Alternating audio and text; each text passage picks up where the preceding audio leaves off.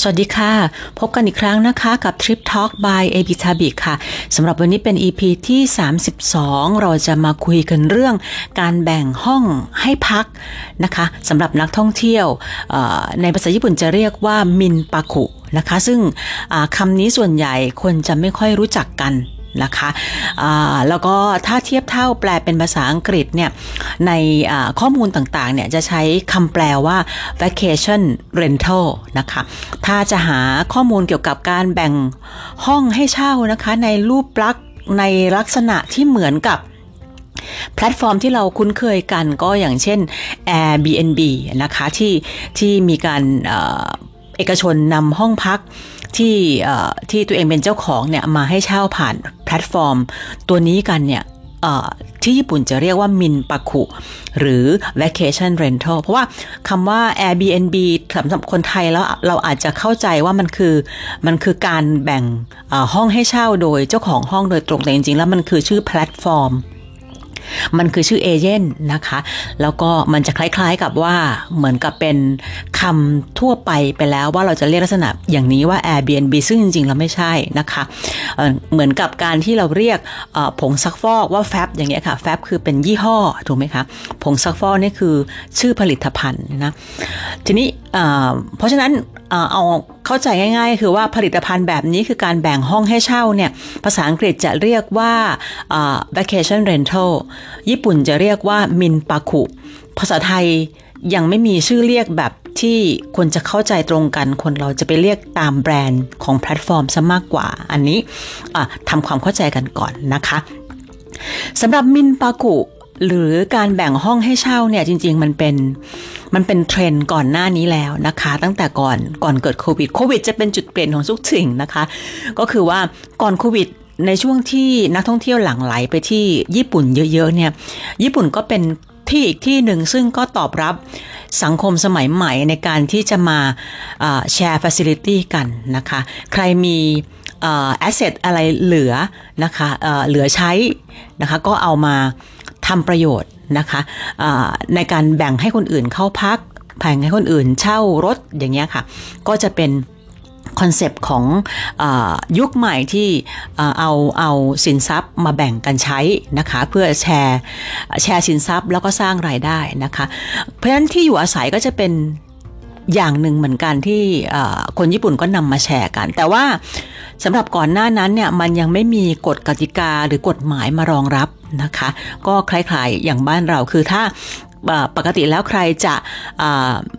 นำห้องมาแบ่งให้เช่าเนี่ยมันไม่มีกฎหมายมารองรับนะคะเพราะว่าถ้าเป็นการแบ่งห้องให้เช่าเป็นรายวันอย่างนั้นมันจะเข้ารูปแบบของการเป็นธุรกิจโรงแรมนะคะเหมือนที่พักรายวันหรือถ้าเกิดว่าเช่าระยะยาวก็จะกลายเป็นการเช่าซึ่งจะเป็นกฎหมายของการเช่าไปนะคะแต่ว่าการแบ่งให้พักเป็นรายวันแบบนี้เนี่ยมันไม่มีกฎหมายมารองรับณณก่อนปีสองพันสิบแปดนะคะก็คือก่อนก่อนโควิดทีนี้ในช่วงก่อนสองพันสิบแปดเขาก็จะมีการร่างกฎหมายนู้นนี้นั้นกันมานะคะจนในที่สุดเนี่ยเมื่อเมื่อมิถุนายนสองพันสิบแปดก็มีกฎหมายตัวหนึ่งในญี่ปุ่นนะคะอันนี้เราพูดเฉพาะในญี่ปุ่นเท่านั้นแล้วก็อาจจะเน้นในเรื่องของที่กระทบกับนักท่องเที่ยวมากกว่านะคะมากกว่าการที่จะมาบอกว่าการจะแบ่งห้องให้เช่านี่ต้องทำอย่างไรบ้างคงไม่พูดในแนวนั้นนะคะแต่ว่าการที่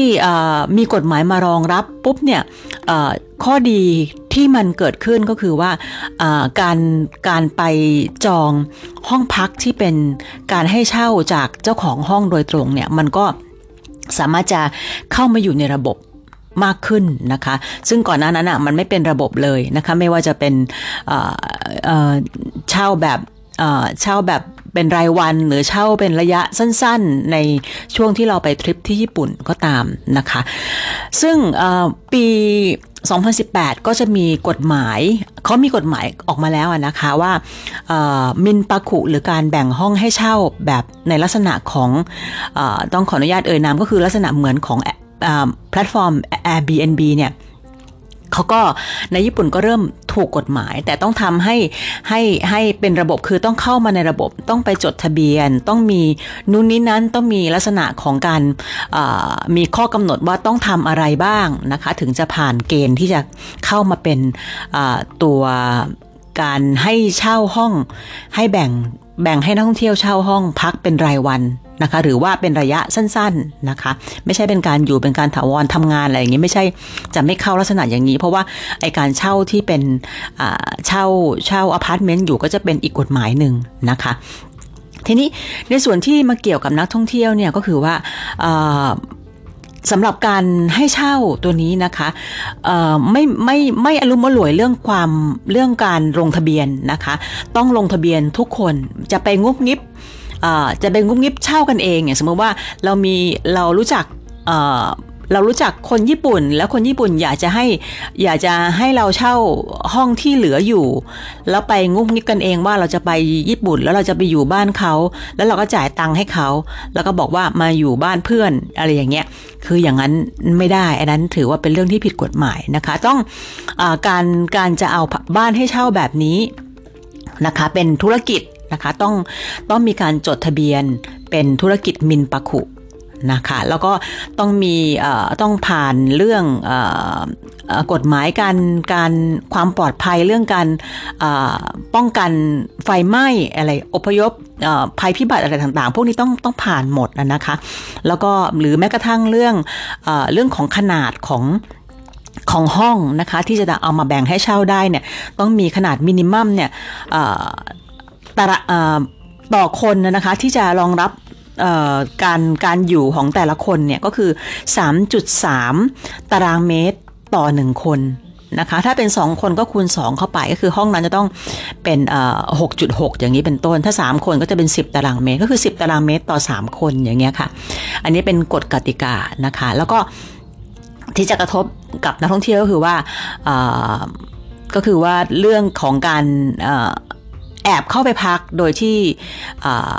เพื่อนบ้านอาจจะมีการรบกวนเพื่อนบ้านอย่างเงี้ยค่ะไม่ได้เพราะว่าต้องยอมรับอย่างหนึ่งว่าห้องพักที่ญี่ปุ่นนะคะห้องพักในลักษณะที่เป็นอพาร์ตเมนต์ของญี่ปุ่นเนี่ยเขาไม่ได้มีผนังผนังแบบหนาๆแบบบ้านเรานะคะไม่ได้ไม่ได้เป็นผนังแบบเป็นอิฐแบบบ้านเราบางที่เขาเป็นผนังชั้นบางๆซึ่ง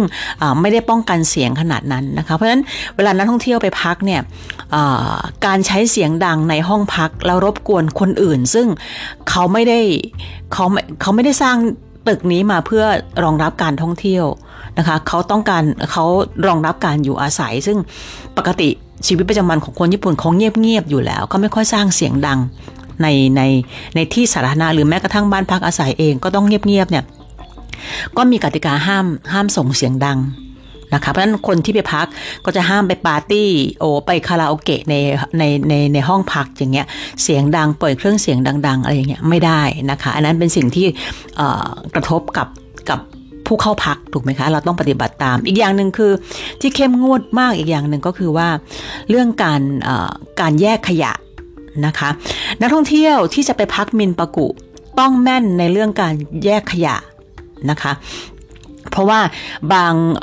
สมมติว่าบางอพาร์ตเมนต์ให้ให้เราเข้าไปพักปรากฏว่าเราไปทิ้งขยะอิเละเกะขะเนี่ยตัวผู้ให้เช่าเองเนี่ยถ้าเป็นการให้เช่าแบบถูกกฎหมายเขาก็จะต้องเขาก็ต้องมีความผิดด้วยในการที่ไม่จัดการขยะนะคะแล้วในฐานะที่นักท่องเที่ยวที่เราไปเป็นผู้เช่าเนี่ยเราเองเราก็ต้องแยกขยะด้วยไม่ใช่ว่าเราจะปล่อยภาระให้เป็น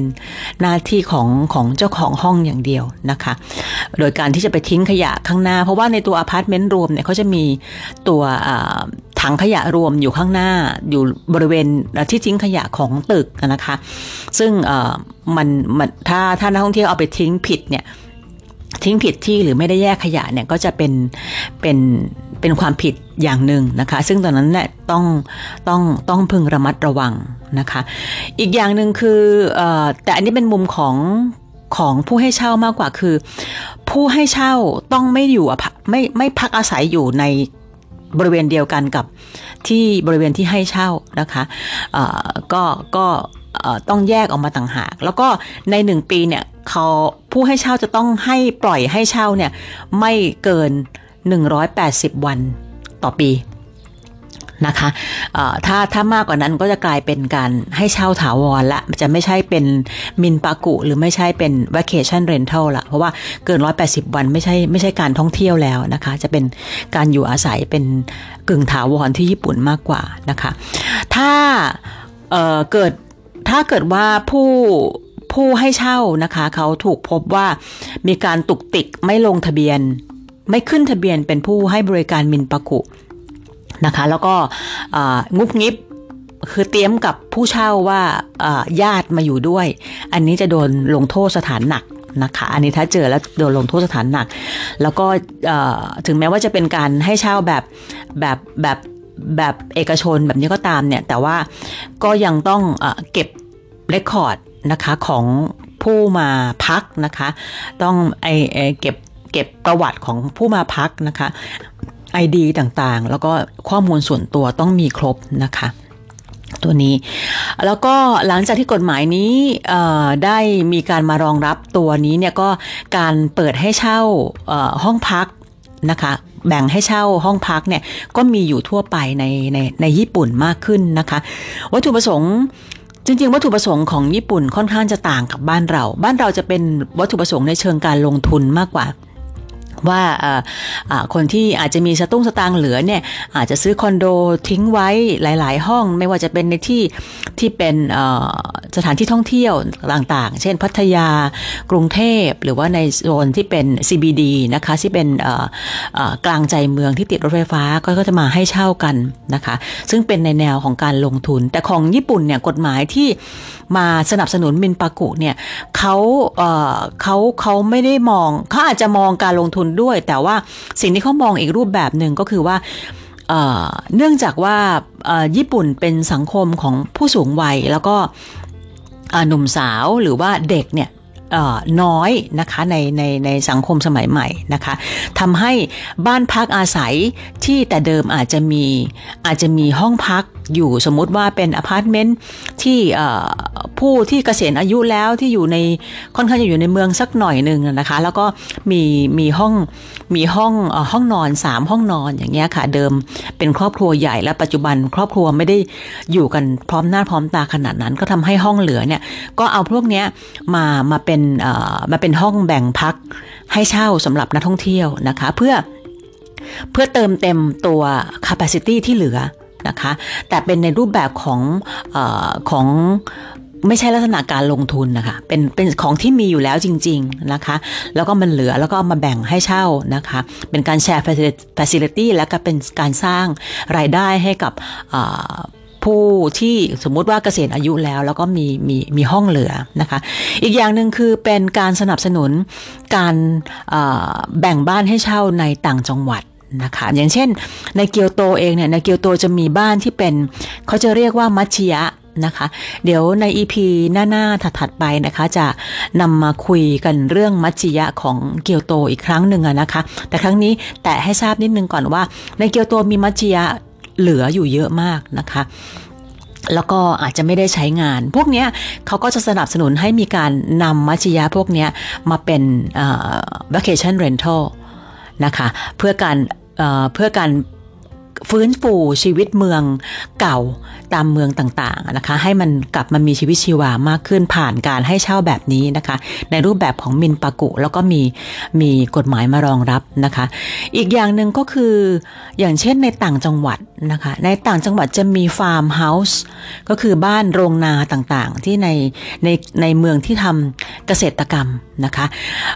บ้านต่างๆเหล่านั้นก็ลักษณะเดียวกันคือเป็น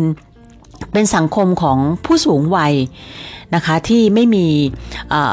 ไม่มีหนุ่มสาวอยู่นะคะทำทำเกษตรกรรมทำสวนอะไรกันไปแล้วก็บ้านก็ใหญ่โตแต่ว่าบ้านนี่เหลือไม่มีคนอยู่นะคะเนื่องจากลูกหลานไปทำงานในเมืองกันหมดนะคะบ้านพวกนี้ก็จะเหลือ capacity เหลือห้องพักเหลืออยู่สำหรับผู้ที่นักท่องเที่ยวที่ต้องการความ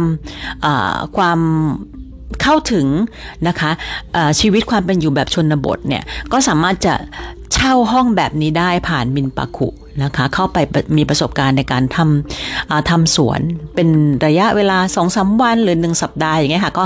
เช่าในรูปแบบของมินปากุได้อันนี้เป็นวัตถุประสงค์หนึ่งของของกฎหมายนะคะเป็นเจตนารมณ์ของกฎหมายที่ออกมาควบคุมแล้วก็ดูแลแล้วก็กำหนดข้อจำข้อข้อกำหนดต่างๆให้ให้มินปากุให้มีอย่างน้อยๆต้องมีลักษณะที่เหมาะแก่การที่จะให้คนอื่นหรือว่านักท่องเที่ยวหรือว่านักท่องเที่ยวต่างชาติเข้ามาพักไม่ว่าจะเป็นนักท่องเที่ยวต่างชาติหรือนักท่องเที่ยวภายในประเทศเองก็ตามก็ต้องตกอยู่ภายใต้การการควบคุมดูแลโดยกฎหมายนี้นะคะถ้าเกิดว่าปล่อยเช่าแบบนี้ปล่อยเช่าแบบมินปากุก็ต้องก็ต้องถูกดูแลโดยกฎหมายตัวนี้เหมือนกันนะคะส่วนแต่ว่าที่เพิ่มมาอีกอย่างหนึ่งสำหรับนักท่องเที่ยวต่างประเทศก็คือว่ามินปากุเองต้องมีต้องมีคำอธิบายเป็นภาษาต่างประเทศด้วยนะคะไม่ว่าจะเป็นคำอธิบายในการใช้ facility ของของที่พักทั้งหมดนะคะต้องมี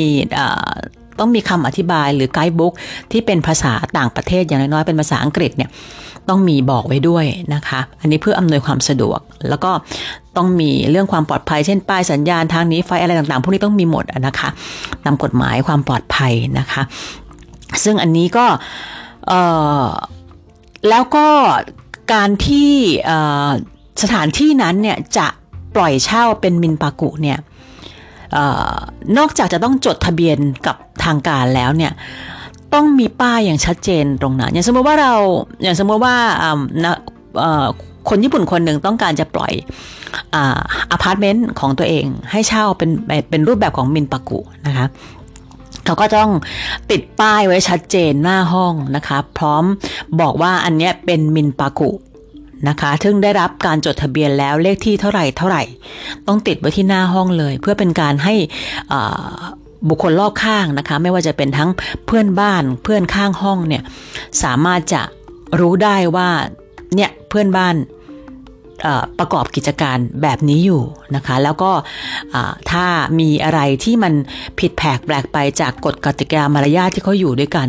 ก็อาจจะต้องอก็ต้องร้องต้องพร้อมรับการถูกร้องเรียนโดยเพื่อนบ้านนะคะเพราะว่าอันนี้เป็นกฎหมายที่บังคับนะคะสำหรับราคาของมินปากุก็แล้วแต่เลยค่ะก็ส่วนใหญ่เนี่ยก็ขึ้นอยู่กับประเภทแล้วก็โลเคชันของของสถานที่นะคะส่วนใหญ่จะก็เป็นหลักสมมติ แปดพัน ขึ้นไปนะคะต่อห้องซึ่งห้องหนึ่งก็อาจจะแบบพักได้อย่างมากก็คือแค่สองคนนะคะเราเขามีข้อจำกัดนะคะเราไม่ใช่ว่าจองห้องหนึ่งแล้วเราจะอัดคนเข้าไปหลายๆคนอันนั้นไม่ได้นะคะเป็นลักษณะของการต้องดีแคลร์จำนวนเกสต์จำนวนผู้เข้าพักด้วยนะคะราคาก็ถ้าเกิดว่ารวมๆแล้วก็น่าจะเบ็ดเสร็จแล้วในการเช่ามินปากุเนี่ยโดยภาพรวมเนี่ยก็จะถูกกว่าโรงแรมถูกกว่าเรียวกันแน่ๆนะคะถูกกว่าโรงแรมแน่ๆนะคะแต่ว่าถูกกว่าเท่าไหร่นั้นเนี่ยขึ้นอยู่กับข้อตกลงหรือว่าราคาที่เจ้าของมินปากุเขาจะตั้งไว้นะคะก็เป็นอีกช้อยส์นึงค่ะแล้วก็ถ้าใครอยากจะหาประสบการณ์ในการอยู่แบบนี้นะคะหลายๆคนก็สนใจนะคะเนื่องจากมันเป็นลักษณะของการเป็นอพาร์ตเมนต์ที่คนญี่ปุ่นเขาอยู่จริงๆเราอาจจะอยากจะมีประสบการณ์ในการอยู่แบบอ่าอยู่แบบคนญี่ปุ่นจริงๆเพราะโรงแรมเนี่ยมันไม่ไม่ใช่การอยู่จริงอยู่แล้วนะคะอพาร์ตเมนต์แบบนี้ก็จะมีลักษณะของความเป็นเป็นเป็นชีวิตจริงๆของของคนญี่ปุ่นว่าอยู่ยังไงนะคะก็ลองดูได้แล้วก็เสิร์ชหาด้วยชื่อด้วยคำที่ว่า vacation rental นะคะ vacation rental มี s หรือไม่มี s ก็ได้ vacation rentals ก็ได้นะคะตัวนี้ก็จะขึ้นมาหรือว่าเสิร์ชหาด้วยคำว่ามินปากุก็ได้นะคะแต่ก็ก็ก็จะขึ้นมาหลายๆยี่ห้อที่หลายๆยี่ห้อหลายๆแพลตฟอร์มที่เขาให้ให้บริการการจองบ้านพักที่แบ่งให้เช่าโดยโดยโดยเจ้าของบ้านที่ญี่ปุ่นนะคะก็จริงๆคล้ายๆกับบ้านเราก็คือว่าบางทีแล้วเจ้าของของ property หรือเจ้าของของ apartment ที่เขามาปล่อยให้เช่าเนี่ยอาจจะไม่ใช่คนญี่ปุ่นนะคะอาจจะเป็นชาวต่างชาติก็ได้เพราะนั้นมันจะไม่จำกัดว่ามันจะเป็นบ้านคนญี่ปุ่นนะคะ คือโลเคชันน่ะมันอยู่ที่ญี่ปุ่นมันอยู่ที่โตเกียวมันอยู่ที่เกียวโตมันอยู่ที่โอซาก้ามันอยู่ที่ฮอกไกโดนะคะแต่ว่าเจ้าของห้องอาจจะไม่ใช่คนญี่ปุ่นก็ได้ก็ลองหาดูจากจากอันนี้เลยค่ะมินปาคุนะคะเรียกชื่อว่ามินปาคุเมืองใหญ่ๆในในในญี่ปุ่นมีหมดเลยนะคะลองดูว่าเราชอบเมืองไหนนะคะแล้วก็ลองหาดูอย่าไปจำกัดเฉพาะเสิร์ชหาคำว่า Airbnb อันนั้นเป็นเป็นอย่างที่เรียนแล้วมันเป็นแบรนด์นะคะเราเอาถ้าเกิดเราเสิร์ชหาด้วยชื่อนั้นเราอาจจะได้ได้รีซัลท์จากการเสิร์ชเพียงแค่ของที่ไปลิสต์กับ Airbnb เท่านั้นลองดูหลายๆชื่อนะคะก็จากคำว่า vacation rentals จากคำว่า Minpaku นะคะ M I N นะคะ Pโปแลนด์นะคะ A แล้ว K U นะคะหาด้วยคำนี้โอเคค่ะสำหรับวันนี้เป็นอีกช้อยส์หนึ่งนะคะที่นำมาฝากกันสำหรับอาจจะเป็นผู้ที่ไปญี่ปุ่นซ้ำนะคะอยากหาประสบการณ์ที่แปลกใหม่มากขึ้นก็ลองมินปาคุดูนะคะเป็นอีกช้อยส์หนึ่งซึ่งน่าสนใจทั้งในแง่ของบัดเจ็ตและในแง่ของประสบการณ์ในแง่ของโลเคชันก็ดีนะคะหรือว่าถ้าจะเอกโซติกหน่อยก็จะเป็นฟาร์มเฮาส์ในต่างจังหวัดเป็นมัจิยะในเกียวโตอะไรอย่างเงี้ยค่ะลองดูนะคะฝากไว้ค่ะสำหรับข้อมูลในครั้งนี้แล้วก็ฝากติดตามในครั้งต่อๆไปนะคะซึ่งจะพยายามหาข้อมูลที่น่าสนใจมาฝากกันเรื่อยๆอย่างไม่มีที่สิ้นสุดนะคะสำหรับวันนี้ขอบคุณมากและสวัสดีค่ะ